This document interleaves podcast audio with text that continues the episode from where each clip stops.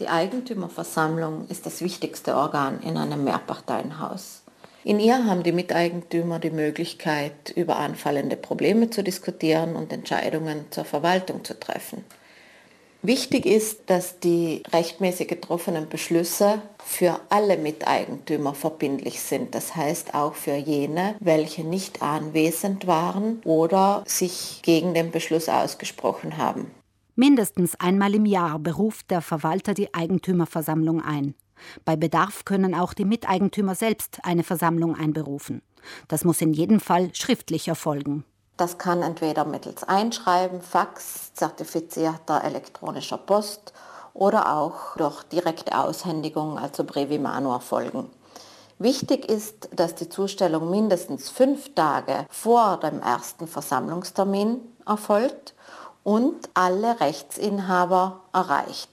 Das heißt, sollte eine Liegenschaft zum Beispiel im Miteigentum mehrerer Personen sein oder es einen Fruchtnießer geben, müssen auch diese eingeladen werden.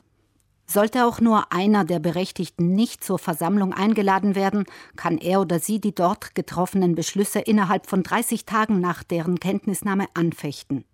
Beinhalten muss die Einladung den Ort, das Datum und die Uhrzeit des Treffens sowie die zu verhandelnden Tagungsordnungspunkte.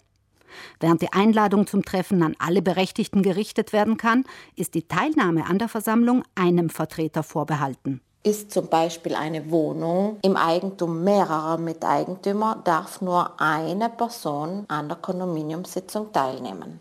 Die weiterhin angeratenen Vorsichtsmaßnahmen, voneinander Abstand zu halten und größere Treffen zu vermeiden, haben bewirkt, dass fortan auch Kondominiumsversammlungen in digitaler Form stattfinden können. 2020 hat es eine Mini-Reform gegeben, wo die Möglichkeit eingeräumt wird, die Eigentümerversammlung auch per Videokonferenz abzuhalten. Die Teilnahme an der Versammlung kann somit aus der Ferne erfolgen, auch wenn das von der Hausordnung nicht ausdrücklich vorgesehen ist. In diesem Fall muss die Einberufung Angaben zur elektronischen Plattform enthalten, auf der die Sitzung abgehalten wird, außerdem den Link und das Zugangspasswort. Das Protokoll, das Sekretär und Vorsitzender der Versammlung unterzeichnen, muss dem Verwalter und allen Eigentümern mit denselben Formalitäten der Einberufung zugestellt werden